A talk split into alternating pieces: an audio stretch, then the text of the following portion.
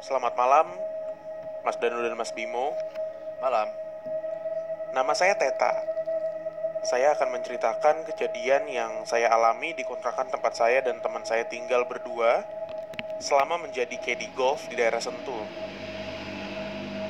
Kejadian ini terjadi di tahun antara 2004 atau 2005. Saya dan teman saya sengaja mencari kontrakan berdua karena kami harus standby di tempat kerja jam 5 pagi setiap hari. Jadi kami nggak mungkin berangkat dari rumah. Rumah saya di Cibinong dan teman saya di Cimanggis, Depok. Saya dan teman saya yang bernama Usa mengontrak rumah petakan nggak jauh dari tempat kerja. Rumahnya nyaman, walau cuma terdiri dari tiga ruangan yang hanya disekat tembok di setiap pintu ruangan tanpa ada pintu. Kecuali pintu ruang tamu.